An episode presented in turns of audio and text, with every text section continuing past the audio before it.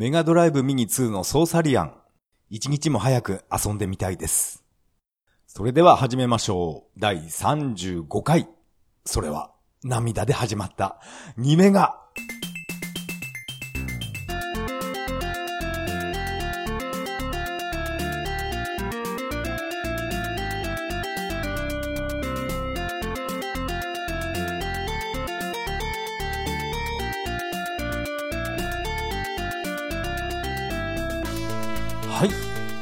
改めましてこんばんは。タカと言います。よろしくお願いします。オープニング曲はメガドライブ版ソーサリアンからここで会えるねになります。今回はオープニングからソーサリアンの曲を使いたいと思います。いやー、メガドライブミニ2ソーサリアン入れてくれて本当に、えー感謝の気持ちでいっぱいです。今回はですね、えーメガドライブミニ収録タイトル発表第4弾を、えー振り返りたいと思います。それでは本編よろしくお願いします。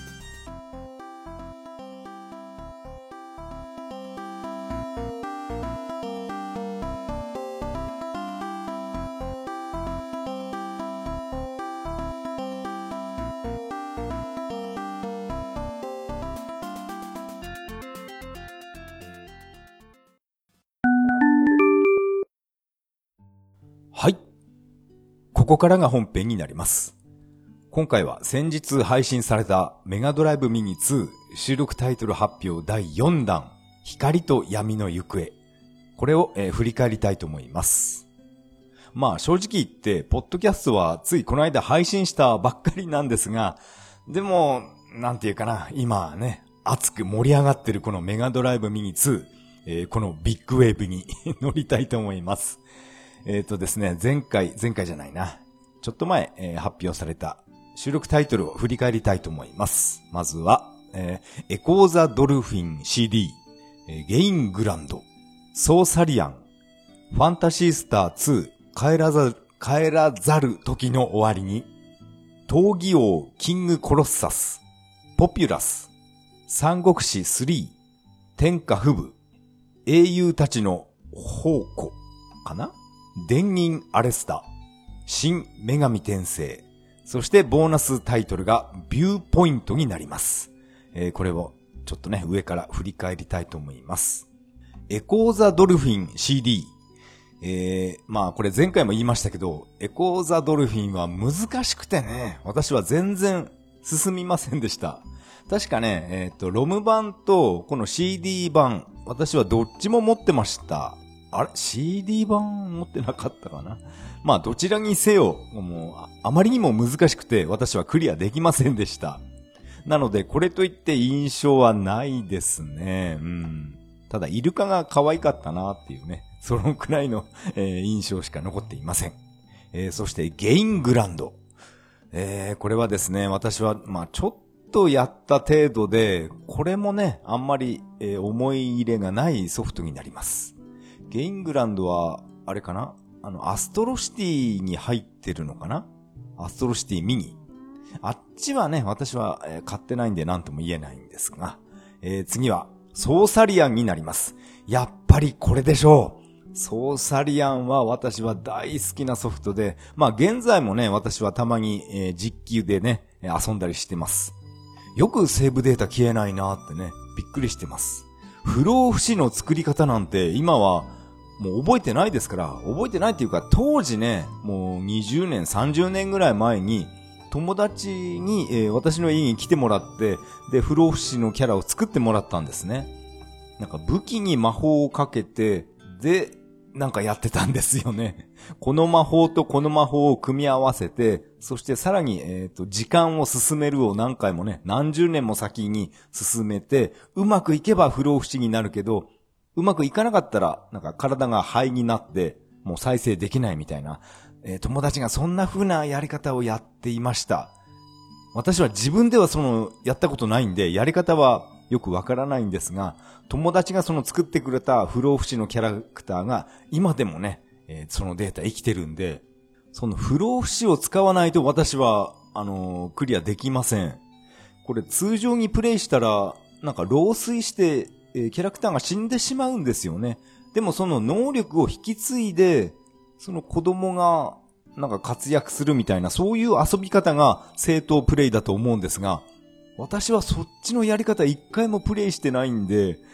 えー、今からやってみようかな。相当難しいのかな。おそらく80歳、90歳ぐらいの年齢になると、老衰するのかな ?100 歳まで生きてんのかなその辺ね、私はわからないんで、えー、これはね、えー、やってみる価値があると思います。まあ、なんと言ってもこのソーサリアンで私がつまずいたのは、ツインアイランズっていうシナリオの最後ですね。サンゴを順番通りに、えー、鳴らしていくっていう、あの、あのイベントっていうかね、あそこがどうしてもわからなくて、もうとにかく手当たり次第、えー、しらみつぶしに、えー、やっていきました。あれね、何日かかったかな。一個でもね、間違えるとまた一からやり直しっていうね、あのサンゴのイベント。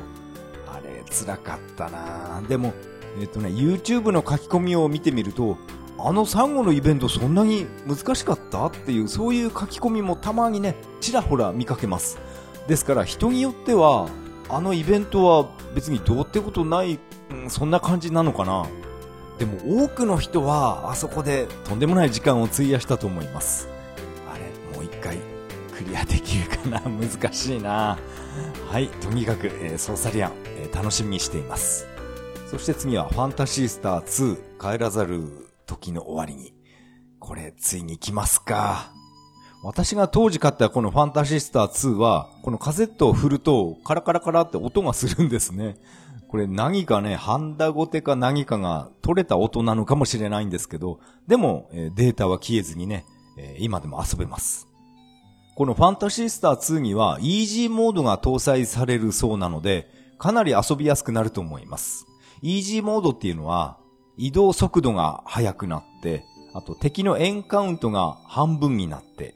これいいですね。半分になって、そして報酬とかお金とか経験値がこれも2倍になるっていう、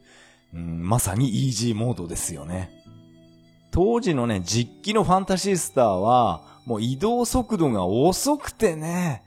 これは でも当時はそれが普通だったので、まあやってましたけど、ファンタシースター1、2、3まで移動速度めちゃくちゃ遅かったと思います。ファンタシースター4の千年期の終わりには、あれはかなりね、移動速度速くなってましたね。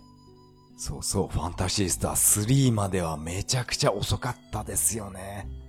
奥成さんが言ってた、このプレステ版のファンタシースター2に、このイージーモードが初搭載されたって言っていたんですが、えー、私はそれプレイしてないんで、えー、プレステ版っていうのはあれかなリメイクっていうか、見た目がガラッと変わったあのアレンジ版のことかな？それともファンタジスターコレクションのことを言ってるのか、ちょっとわからないんですが、確かこのサターン版のファンタシースターコレクションには移動速度は上げられるけど、このエンカウントが半分とか、報酬が2倍とか、それはなかったと思います。まあ、このサターン版の話ですね。あれはないですね。移動速度だけだったと思います。まあ、ファンタシースター1については、あれはね、ひらがな表記とか、それを選択はできました。ファンタシースター1は、あの、セガマーク3版ですから、全部カタカナ表記でメッセージ読むのがすごい辛かったんですよね。うん、それがいい思い出になってます。このメガドライブミニ2のファンタシースター2、やっぱりこのバグ技を使えば、最終面までネイが生きてるっていう、そういうことも、おそらくね、できるんだと思いますけど、私はそれはやるつもりはありません。やっぱり、ネイはね、あのキャラクターは、ネイファーストとの戦闘でいなくなってしまうっていうね、あの悲しい結末、それ込みであのネイっていうキャラクターはね、人気が高いんだと思ってるんで、うん、かわいそうですが、ネイはね、あそこで、え終わりになると思います。いろんな YouTube で予想されていましたファンタシースター3。あれは収録されませんでしたね。うーん、あれはやっぱりダメだったのかなあれはファンタシースターのシリーズものとしては、ちょっとね、あれっていう感じなんですが、ファンタシースターシリーズとは見ないで、ロープレとして見たら、あのファンタシースター3は、めちゃくちゃ悪いゲームとは思えないですよね。普通のロールプレイングだと私は感じています。ただ敵キャラのデザインとかがね、あれが、何これっていう敵キャラいますよね。なんかボディービルダーみたいな、頭の上にね、なんか変なドラム缶みたいなものを乗っけて、ボディービルダーみたいのいましたよね。で、敵の攻撃が胸のね、胸の大胸筋をピクピクって動かすのが敵の攻撃だったり、なんだこれって私は思ってますけど、うん、あれはファンタシースターシリーズではないですよね。でも普通のロープレとして私はきっちりね、エンディングまで楽しみました。ファンタシースター3はね、次回のタイトル発表の時にもしかしたら出てくるのかな？どうかな？えー、そして続きまして、闘技王キングコロッサス。えー、私はこのゲーム全然、えー、わかりません。何やら、クジャク王の原作者かな？その人が、あ、ちょっとわかんないな。このキングコロッサスについては私は何にも言えません。何も言えねえってやつです。そして次はポピュラスになります。これね、私は持ってましたね。どっかでね、100円で買った覚えがあります。群馬県で買ったかな、これは。100円で買って、これ何やっていいかわかんないゲームなので、えー、すぐやめてしまいました。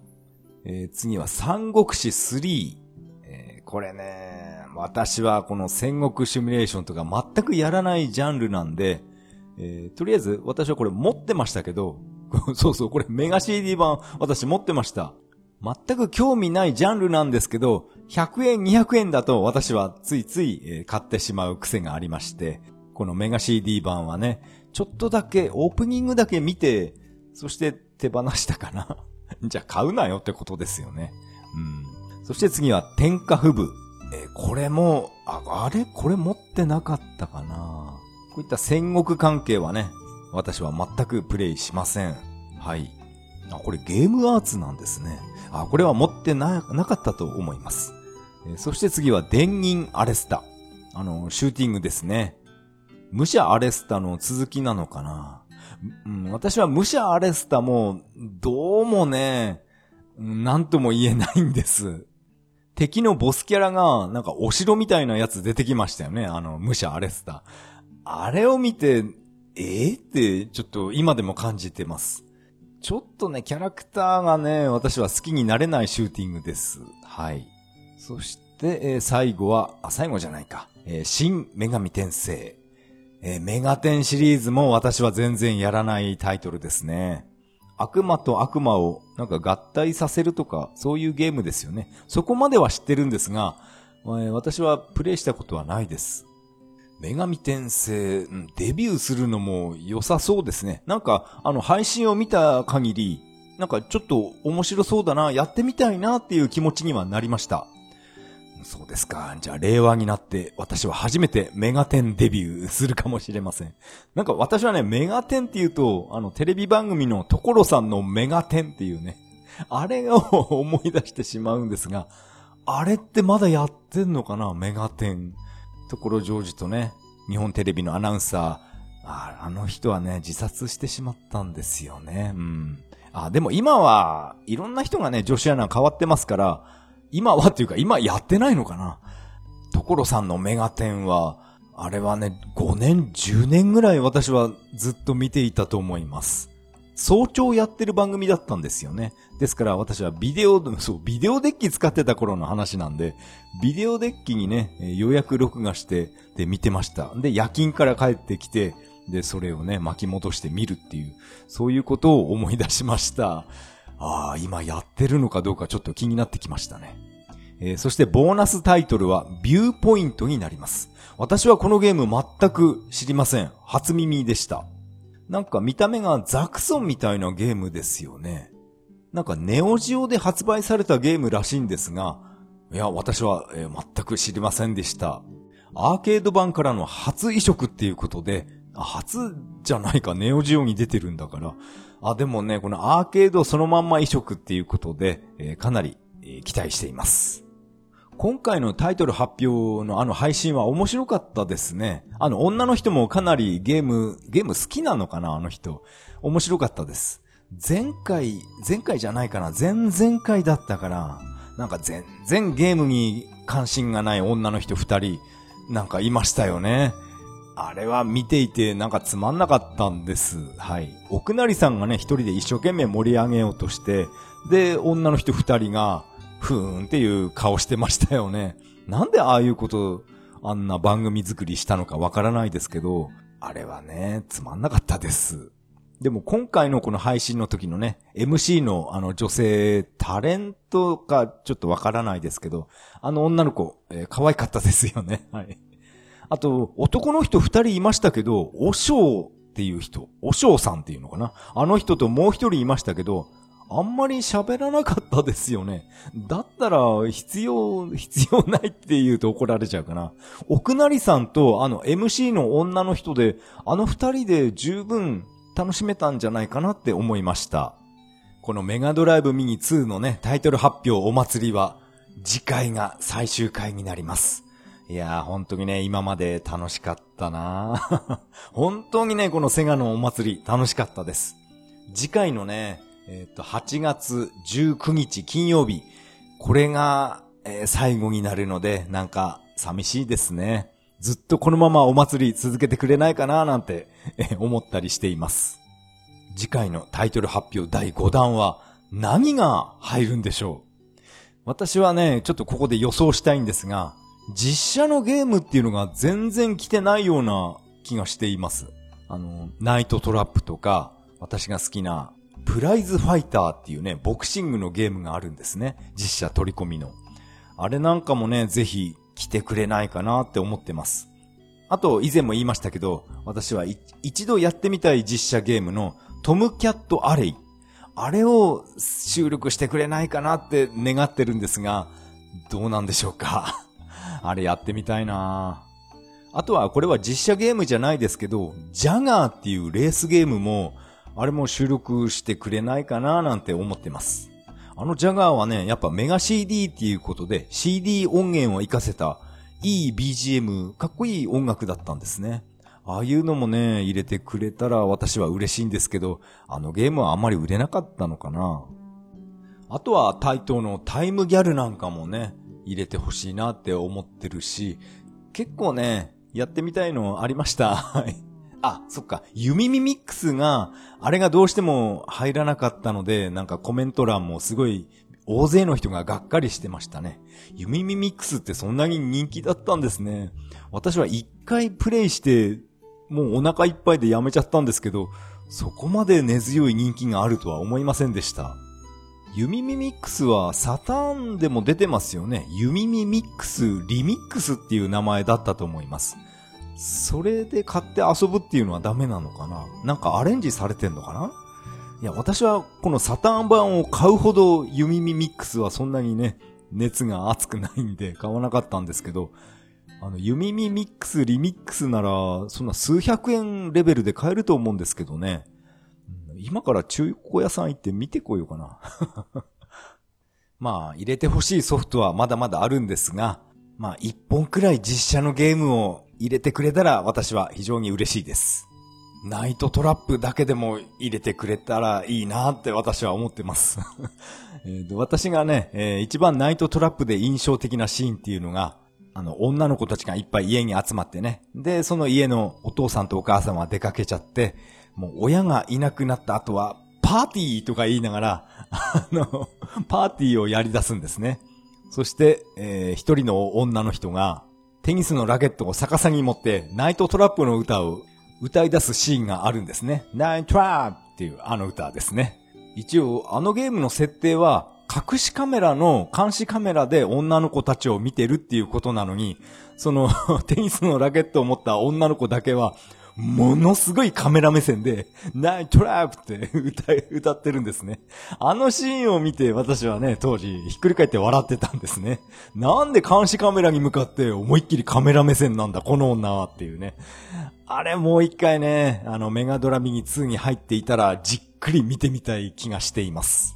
あの思いっきりカメラ目線の女の子だけなんとかね、この シーサーブログに貼り付けてやるかな。とんでもないカメラ目線なんですね。監視カメラ気づいてんじゃないか、この女はっていう、突っ込みたくなるぐらいものすごいカメラにガンを飛ばしてるんですね。あのシーンもう一回見てみたいです。今回のメガドライブミニ2、収録タイトル第4弾の話は以上になります。ありがとうございました。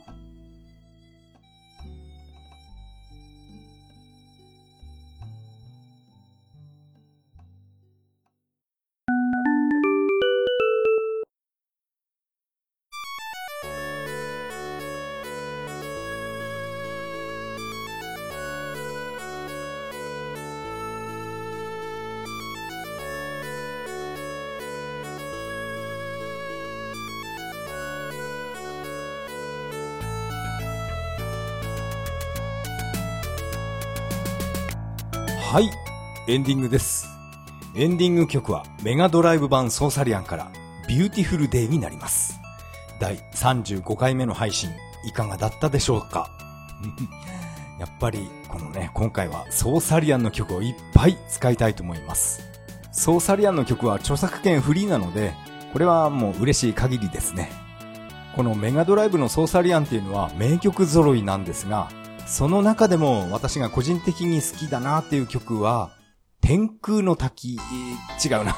天空の滝っていうシナリオの、えー、In the Sky っていう曲が非常にね、いい曲なんです。そうそう、あの、天空の滝っていうあのシナリオも、なんかクリアするの結構時間かかりましたね。まああんまりネタバレしないように 話しますけど、あの天空の滝っていうシナリオは、キャラクターの中でとある職業の人を1人入れておかないと絶対に先に進まなくなってしまうんですね。それが私は分からなくてなんでこれ話進まないんだよってずっと悩んでました。それで結局何だったかな攻略本とかは私は当時買ってなかったのでベーマガに載ってたのかな。必ずキャラクターの中にこの職業の人をキャラクター1人入れておかないとダメですみたいなそういう答えが書いてあったんですね。多分ベーマガだと思うんですが、それを読んで初めてクリアできました。なんだ、そういうことだったのかってね、自分の頭では、えー、思いつきませんでした。でも街の人っていうか村人の会話をよく聞いて覚えておけば、ちゃんとヒントが出ていたんですね。それを私はメッセージあんまり読まずにババババってボタン連打して村人の会話を飛ばすような、スキップするようなプレイしていたので、そのね、気づかなかったんですね。ソーサリアンの最後のドラゴンみたいなね、ラスボスを倒して、あのエンディングもすごいいいですよね。エンディングのスタッフロールが、あれがね、30分とかそのぐらいずっとスタッフロール、えー、見ていたと思います。曲も長いですよね。1曲だけじゃなくて、エンディング1、エンディング2っていうその2曲流れたと思います。あ、もっと流れたかな。とにかく20分、30分くらいずっとテレビ、あの、スタッフロールを眺めて、眺めていた記憶があります。やっとこのゲーム終わったぞみたいな感じで、えー、ポテトチップとか食べながらね、30分ずっとスタッフロールを眺めていた記憶があります。当時はね、やっぱポテトチップとかね、体に悪いものを平気で食べていた時がありました。いややっぱりソーサリアンの話は なんか熱く長くなってしまいますね。このポッドキャストでは皆さんからのメッセージをお待ちしています。シーサーブログの投稿フォーム、またはツイッターからハッシュタグ、それは涙でとつぶやいていただけると大変励みになります。今回はメッセージは一つも、えー、ありませんでした。ちょっと前に更新したばっかりですからね、メッセージはまだまだまだ来ません。たとえメッセージがゼロでも、このポッドキャストはもう自分のやりたいようにやるので、配信が止まることはありません。このポッドキャストをたとえ誰も聞いていないとしても、私は一人で勝手に、え、配信したいと思ってます。最後はちょっとだけ雑談しますか。せっかくこのお盆連休なのに、何やら台風直撃してるんですよね。えー、現在ですね、私は家にいますけど、もう外は大雨になってます。そろそろね、風が強まってくるんじゃないかなって思ってます。せっかくのお盆連休なのに家にね、閉じ込めることになってしまって、なんか残念な気もするんですが、その分、ポッドキャストとか、YouTube の動画アップとかね、そういうことに時間を使いたいと思います。あと、前回話した Nintendo 3DS のアフターバーナーを買いたいんですが、これを買うには、まずコンビニに行って、任天堂のあの、プリペイドカードを買ってこないと、あの、お金をチャージできないんですよね。この雨の中、カブに乗ってコンビニ行くのちょっと辛いんで、えー、今のところ、えー、保留にしています。でも、アフターバーナーは買うってね、前回宣言しましたから、あれは間違いなく買います。一応予定としては、1000円分のプリペイドカードを買うので、うんとね、アフターバーナーが400円でしたっけ？となると、あと残りは600円だから、それでね、なんとか1000円ぴったりになるようにゲームを買いたいと思います。